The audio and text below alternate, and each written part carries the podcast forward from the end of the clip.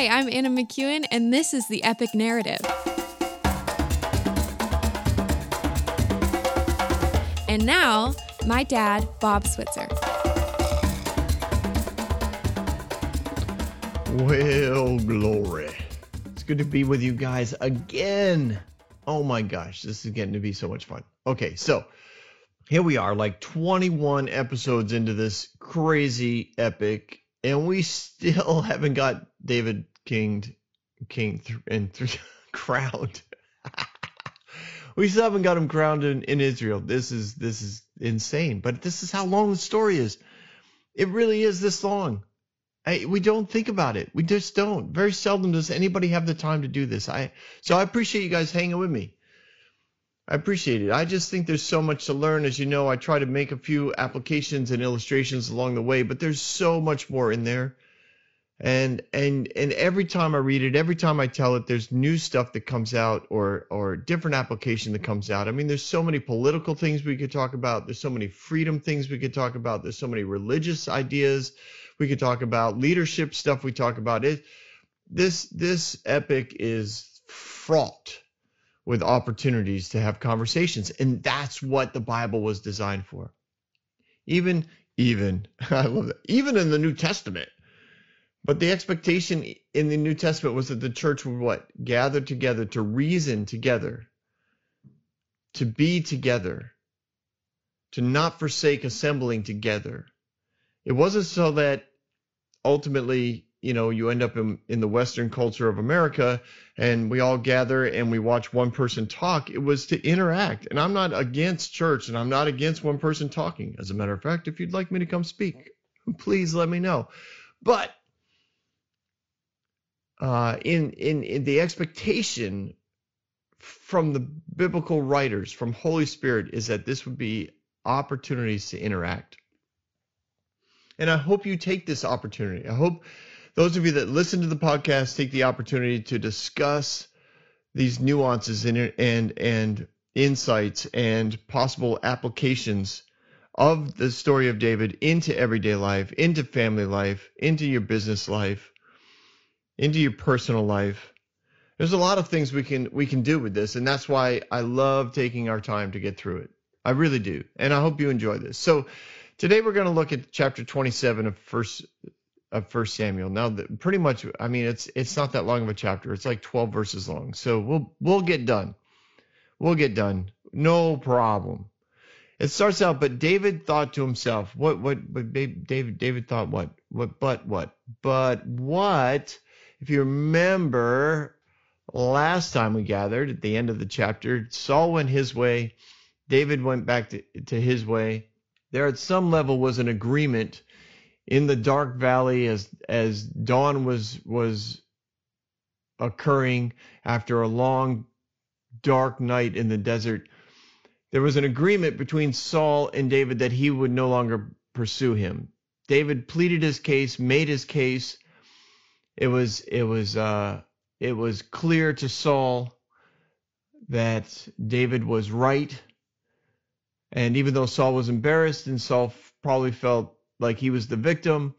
He at some level also felt sorry for for what he had done and the and the decisions he had made and the results of those decisions. So he left. He didn't continue pursuing David. And it and and the indication was that he had given up pursuing David. He wasn't going to ever go after him because David had made it clear, I'm never coming after you. I'm not coming after the throne. It doesn't matter that I was anointed the next king until you're not there for whatever reason, however it happens, old age, battle, battle, death, uh, disease, it doesn't matter. Until you're gone, I'm not gonna I'm not gonna try and force the issue. And this was uh this was enough, at least at the moment, to get Saul out of the way. But David thought to himself, one of these days I will be destroyed by the hand of Saul. In other words, I don't trust him. oh man. That's a that's a hard place to be when when people in authority over you aren't trustworthy. When everyone kind of knows that promises are made and not kept. People who lead out of fear and control are often that way. They often like to throw out titles. Like they'll they'll they'll move your, you know, they'll they'll give a different title to your door, so to speak. They'll they'll increase your your they'll give you a raise, but they'll also increase your responsibility. They'll give you new you know new titles, but but the promises of the benefits aren't there. You actually work harder, you're more controlled, you have or slash less freedom as bef- than before. And in the end, they don't come through. I, I remember I, I was working at a camp. I was a teenager. I was working at a camp, and uh, the camp was was at the particular time was trying to find a new like camp director. So I had worked at this camp for several summers. The director that had been there like forever was not there, and so they were trying to find a new one. So the new guy came in, and he was running this particular summer, and he had that.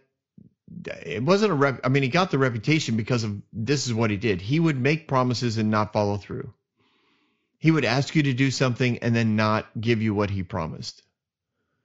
He wasn't trustworthy.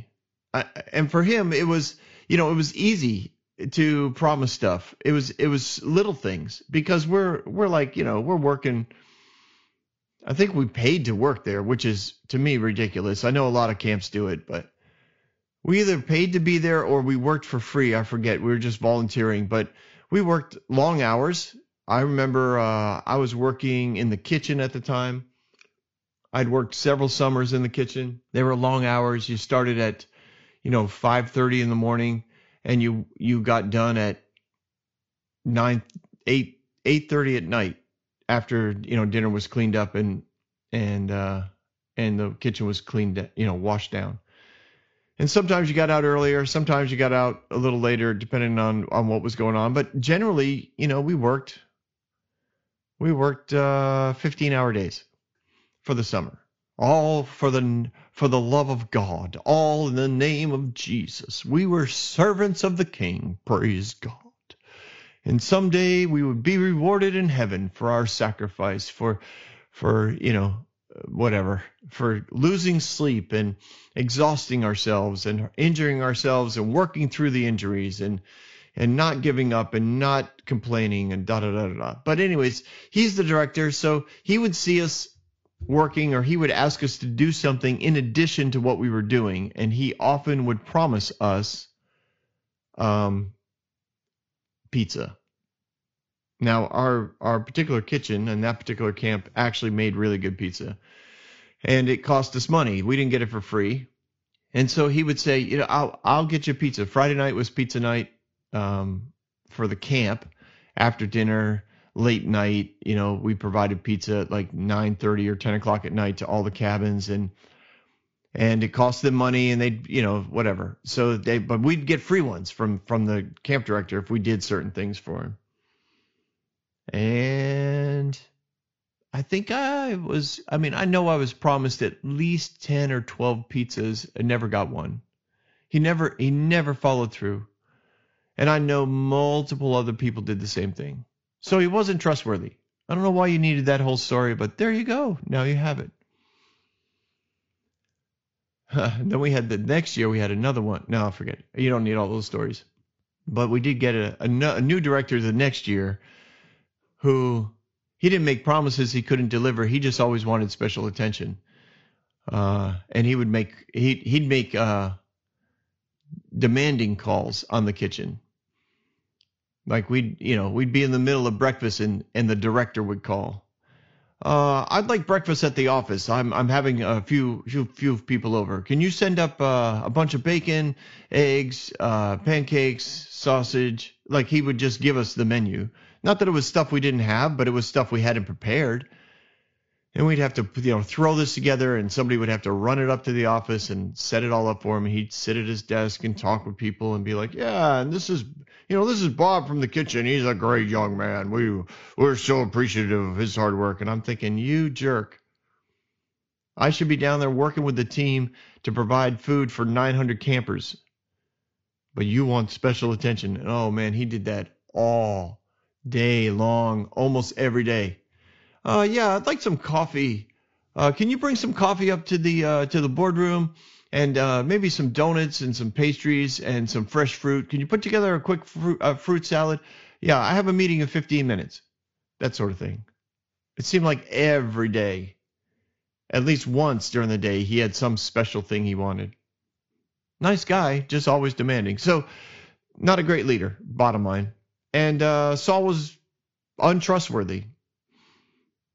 And David knew it. And he was like, someday he's going to come after me. Someday we're going to end up back on the run. I need a safe place to go. I need a place where all these families, which I said are probably pushing 1,500 to 2,000 people, I, you know, several more are pregnant. Like we need, we need a place to be. We need a place where we can, where we can start, you know, raising livestock, maybe planting a few things so that we can have some regular provisions I'll tell you what I'll do. The best thing I can do is is go live in in the land of the Philistines. Now this made sense to David, and I'm sure it made sense to his men. I don't think he did this in a vacuum. The way it's written, it looks like he just came up with this decision. I'll tell you what's not written is that he consulted the Lord, that he inquired of the Lord. It doesn't show that he went to the the high priest uh, Gad at this time and said, this is what I'm thinking about doing. Can you check in with God on this? Because I don't think God would have went with it. I mean, not that again, these are choices David can make, and God's goodness can show up anyway. There's nothing that'll separate you from the love of God. He's not gonna, he's not gonna look down in in an attitude of disappointment and say, well, I'm just not to show up for the next couple years and see how you like that decision. Do you have to do you have to deal with the results of your decision? Absolutely. But God's goodness often will alleviate in his mercy, he will alleviate some of those results just so that you're not destroyed by your sin. Because sin always brings death. And I don't know if this choice was sinful, but it wasn't it wasn't the best because it took him out of the land of of of his fathers. It took him out of the land of the promised land. It took him out of out of connection with God's people and with the temple and with all the things that he said he wanted to stay around. When he spoke with Saul in the valley, in the dark, he basically said, I don't want to leave this land. I don't want to leave this place. This is the place of God. This is my birthplace. This is this is where I want to be. You keep chasing me, and eventually you're going to chase me out of the country, and I don't want to go to places where foreign gods are worshiped. And yet, that's exactly where David chose to go. It's interesting. So he packs up all his people, and they move toward the uh, the land. Six hundred men, right? All their families, and they go over to the land of the Philistines and he went to Achish, the king of Gath, which or Goth or however you want to say it if you're Hebrew, which probably doesn't sound anything like what I'm saying. But they get there and they make an arrangement. Now, David shows up with 600 men. It's not because he's trying to intimidate the city of Gath. David shows up with his 600 men, and the families are probably nearby, but he shows up with his 600 men not as a threat, but as a negotiation tool. He shows up with 600 men and the reputation that he had as an amazing military leader, and he makes a deal with Achish. He says, "Let let let let let us stay here. Let us bring our families. Let us stay here." And Achish takes it. Politically, this is this is a pretty good move for him the, the greatest killer of the Philistine people is now under Philistine control. See, he didn't have to kill David, he just had to make him ineffective. And that's often the way of the enemy. The enemy knows that if you belong to God, he can't he can't remove you from that. But he can make you ineffective in your ability to execute the plans of God. He can frustrate things. He can put up relational blocks. He can break relationships to the point where you can't move forward. And this is what Achish is able to do with David. He brings him into the capital city. David brought his two wives in with him.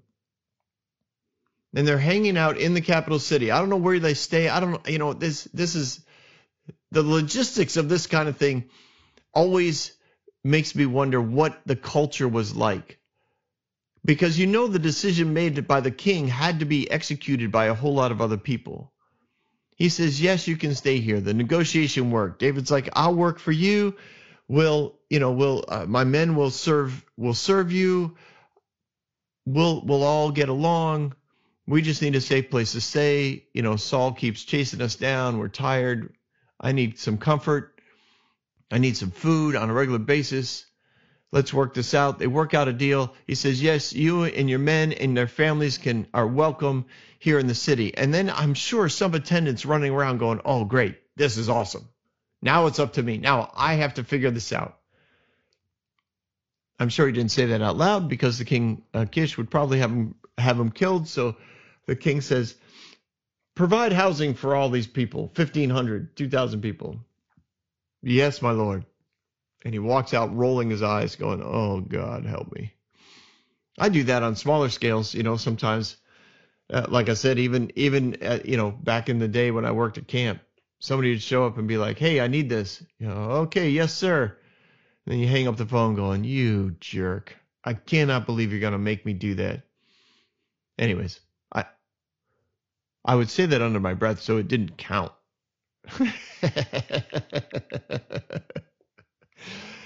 Oh, so the, I don't. I have no idea what the logistics was of 1,500 people moving into the city.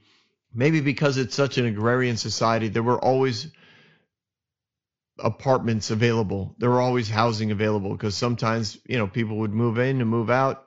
Their farms would work, wouldn't work. They'd move out to the farms. They had houses out in the out in the hill country. I don't know, but they all moved in and they hung out there for a while. And Saul heard that David had quote fled to Gath, and he no he no longer searched for him. Saul found out that David had run to the foreign land again. For Saul, this was the second time that he, from his perspective, Saul had, or David had committed treason and had sided with the enemies of of of the nation. So, you know, Saul was like, there is proof. If you didn't hate David like I hated David, it's because you didn't know what I know. And I know that David works for the enemy. And now he lives there. So Saul didn't need to chase David anymore because in his mind, there's no way that guy ever becomes king of Israel now. Because now he's out working for the enemy. He's living with them. He's in their capital city. He's best friends with the king. You can imagine the PR that was going out the conversations that were directed by the king in the in the board not boardroom in the throne room slash council. So David goes to Achish after a while and he says, if we've lived if I found favor in your eyes, in other words, if if you're good with all this, you know, we've lived here for for a little while. I don't I don't think we should stay in the royal city with you. I think we should be out on our own. Is there a village somewhere that we can move into? Is there one of these country towns somewhere out in the hills that wouldn't be as as prominent, where we wouldn't be noticed as much, where we could kind of be alone? And Achish probably had to do some, you know, asking of his advisors what might you know what might be available. I think I think politically this was also probably a good move. Like let's get the Israelites out of the capital city. Like we see them everywhere. There's 600 warriors. And even though they're not all dressed in battle gear every day, they're foreigners. They look different. I don't know how they how they look different, but they look different. I mean, I'm sure that you know like in in any country where a particular uh, traits are dominant, the subtle trait differences are seen.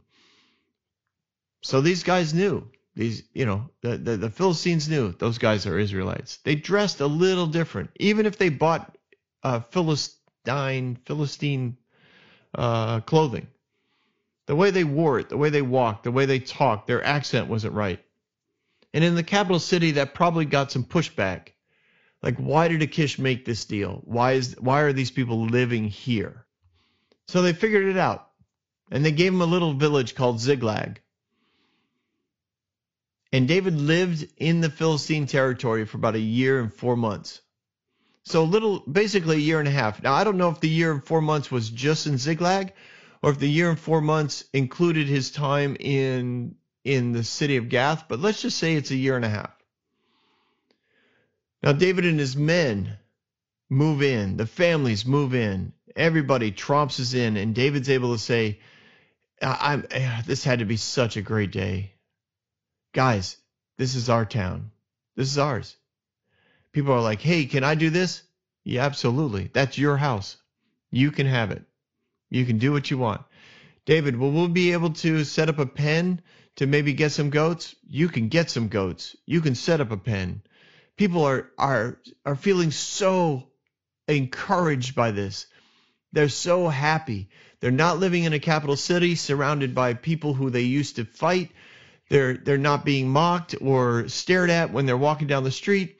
They're in their own city, their own, not city, their own little village and they're moving in and they're laughing and there's children playing in the streets and there's they're they're settling in they're unpacking they they're putting the carts behind the house. They don't need them ready to go at a moment's notice.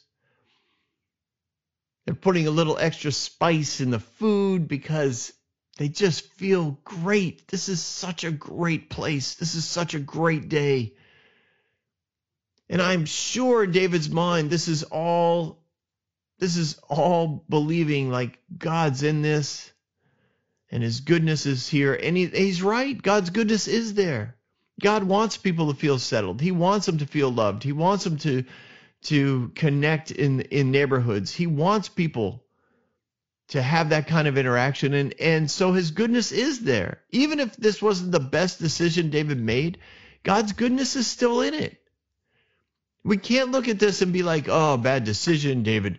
and, and I've heard this message. I've heard it. I've heard it preached. Bad decision. David should have stayed in his home country.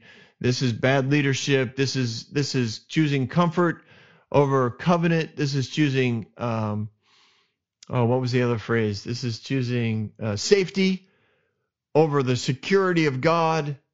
This is choosing, you know, himself over over God. This is. I mean, it's just. Uh, and in, it's not that those illustrations aren't true. In a lot of ways, David did do, did do those things when he moved uh, to to the Philistines, when he went to Gath and then to Ziklag. But God's goodness was still there. It was seen in the way that the the children were able to be safe. It was seen in the way that families felt settled. It was seen in the way that pregnancies and and the subsequent uh, births were not under constant threat of Saul showing up or getting in the area and having to pack up and run.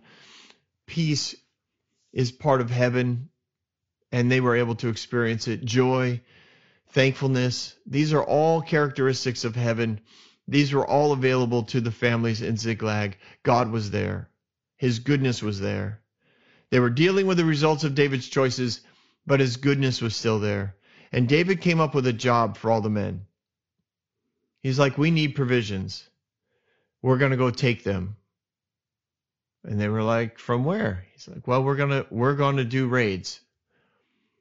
We're to go out. We're to raid various places and we're to take their stuff. And the men were like, well, all right, what's the plan? Where are we going? And he laid out a plan to raid various tribal nations that were enemies of Israel not enemies of the Philistines, but enemies of Israel. So David was going to, in essence, in his mind, justify his behavior because he was still, in his ways, going to be able to say, I did this for God. This is the same reasoning that so many people uh, use, uh, you know, to lesser accounts when they say things like, uh, well, you know, we love each other, so we can do this. Or, uh, you know, it, it, I can I can cheat on my taxes because it's it made God made it so easy for me. I don't have to get a permit to do the addition on my house because no one's ever going to see it. I, and and I'm going to do everything like I have the I have the qualifications to do it all up to code. It's, I'm not going to do anything illegal. I'm just I I don't want to go get the permit. Nobody needs to know what I'm doing on my property. And you get it all done and you look at it and you're like, "Wow, praise God. God was in this."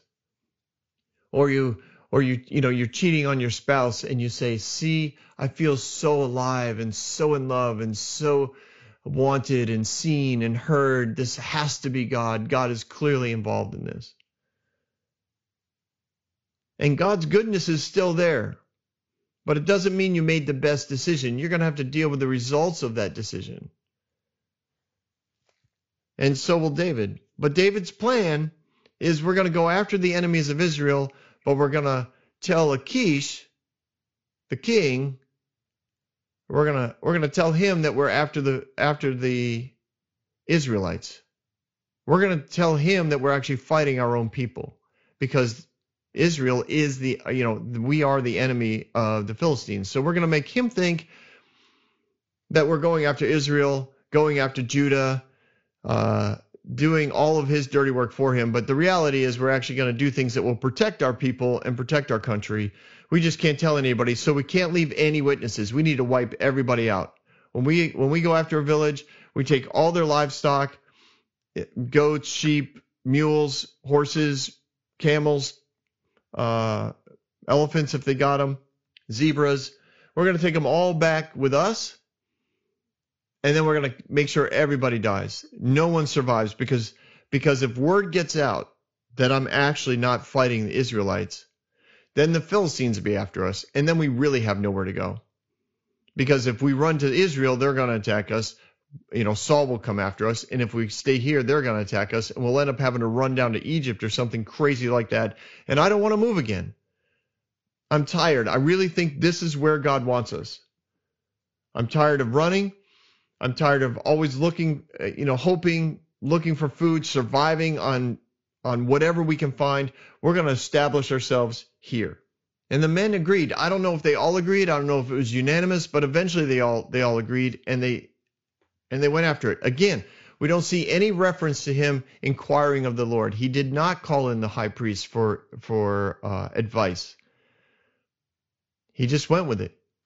So David would go out and he would attack an area. Did David go on every raiding party? Probably not, but he gets credit for it all because it's his idea. He's the leader. He did not leave a man, woman alive. He took all the sheep, cattle, donkeys, camels, and clothes. And he would then he would return to Achish. In other words, David would give a report to the king.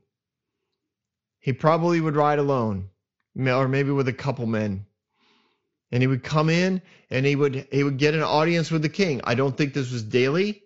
It might have been monthly. But in essence, this was his only accountability was to tell Achish whatever whatever he wanted to tell him. David had no accountability because of the, where he lived. He should have went to Gad. He should have went to the priest. He should have asked like ideally, I say should have, like he made, you know, he wasn't being evil. He wasn't even being illogical. But the best choice would have been to involve God in this decision. Instead, he looked at God's goodness that was arriving in his world despite his decisions, and he took that as confirmation that God was in his decisions, that God was 100% behind it. And that happens so many times. Like I said, when somebody cheats on a spouse and they feel loved and seen and heard and, and appreciated and they think, see, God is in this. Well, all those things do come from God. Those things are the goodness of God.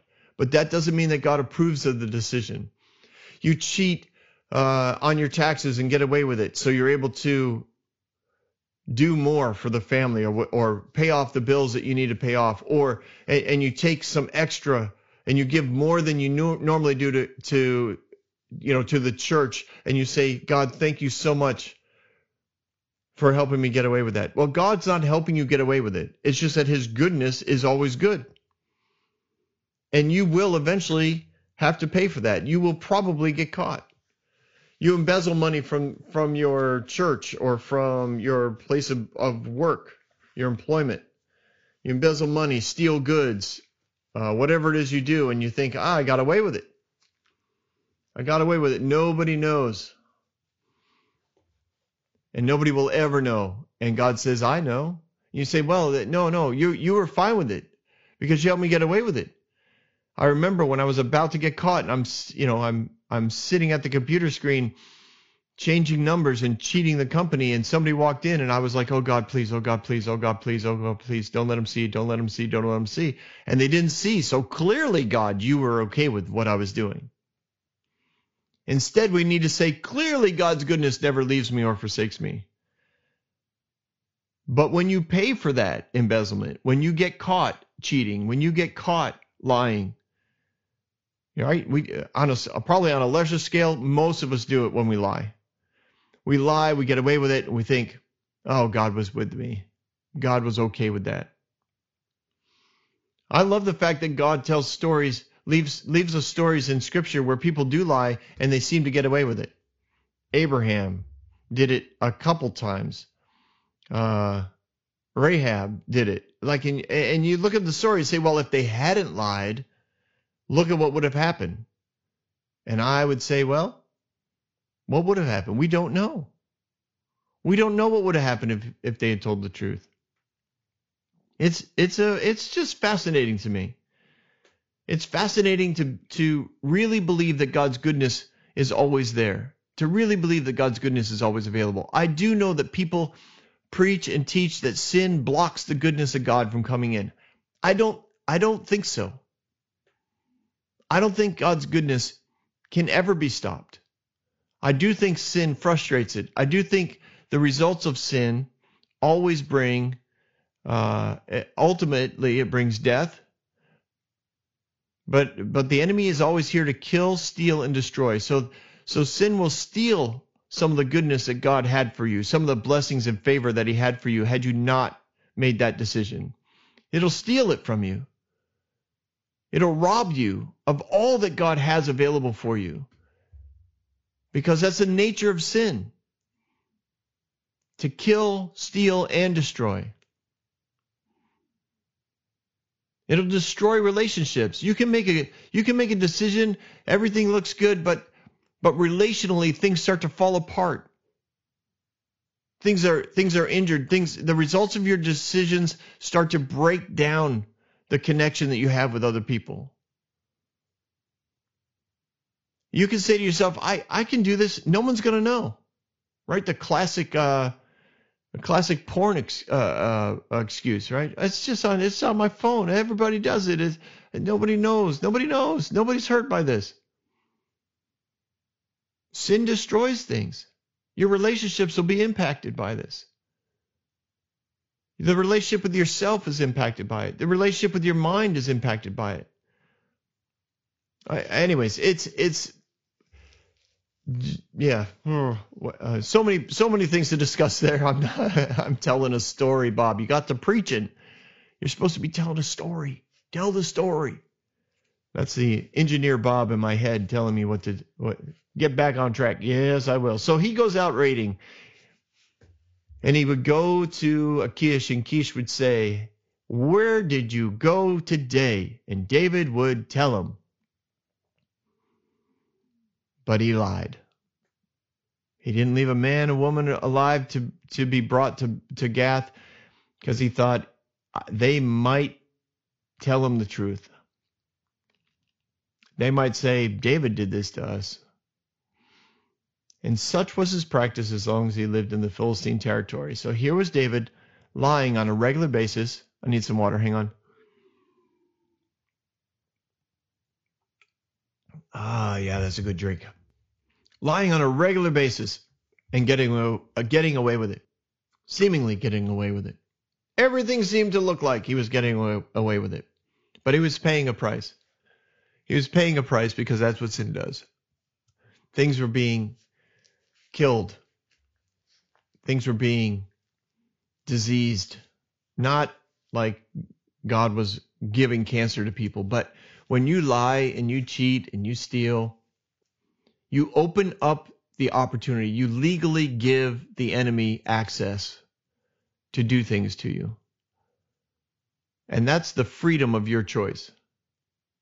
The freedom of your choice gives the enemy access to you to do as he pleases in those in that line. And the impact of that could be long lasting.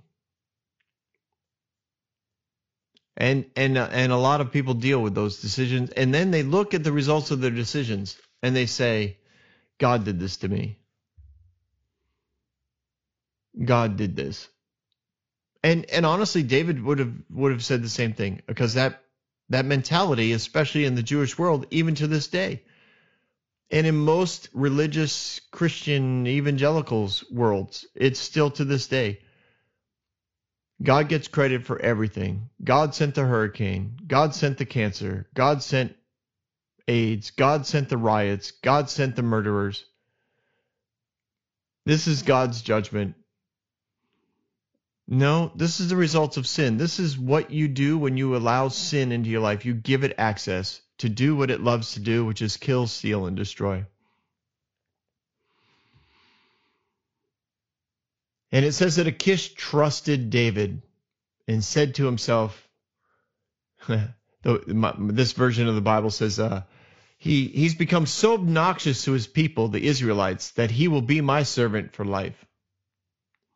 See, the plan was working. The deception was working. All David had to do was make sure there were no witnesses to what he was actually doing so that Achish would never never come into contact with an eyewitness that would say David never killed any Israelites. David never went to Judah and killed killed his own tribe and people. He was on the borderlands. He was in the wilderness. He killed people that hadn't, you know, that were enemies of, of Israel and you know, enemies of the Philistines too, but but he didn't he didn't go after anybody in his own country ever. But Achish never ran into any of those witnesses because David made sure there weren't any. And Achish believed David, trusted David, and then believed there's no way David will ever leave me. He will always serve me. His men will always be at my disposal. I have got an army of 600 mercenaries at my disposal at all times because I made a huge, political move in bringing David in. I mean, the PR advantage that Achish had, not just amongst his own people. I mean, the number of times I'm sure that he reminded elders and advisors that they were opposed to his decision. But now look, now look, look at what look at what David's doing for us. Look at what I've acquired, and think of the PR work that he was able to do against Israel by reminding them that David now works for him, that David, the, the mighty warrior David, no longer works for Israel. And as that mentality and that PR began to run deeper and deeper, people really began to believe it. David was on their side now. David could fight for them now. People in Israel knew it there might not have been any evidence that they could actually find that David did anything against them, but Saul was pushing it. He would push the fact that, you know, when Achish would say, David works for me now, he would say, yes, he's a treasonous, rebellious servant who left us, abandoned his people, abandoned his country, and now works for the enemy. Look at even the enemy agrees. That's the kind of results of the choice that David made. That's the results of of of deception. It kills, steals, and destroys. It was destroying relationship. It was destroying connection. It was stealing blessing. It was stealing uh, life-giving relationship. It was just, it, it and it was killing. It was killing off some relationships. It was really killing a relationship with the Philistines that could have been developed had David been truthful. But that is a story for another day. So that's uh yeah, that's that's First Samuel 27. And I think it's a great uh, opportunity to apply and interact with. And again, I want to encourage you to do that with all of this story. There's a lot here, and I hope you're enjoying it because I'm having a blast telling it. Have yourself a great day, everyone. Hey everyone, thanks for listening. If you like what you heard, you can subscribe to this podcast on any platform you use. You can also reach out to Bob for questions or booking at thebobswitzer.com or email him at thebobswitzer at gmail.com. See you next week, guys.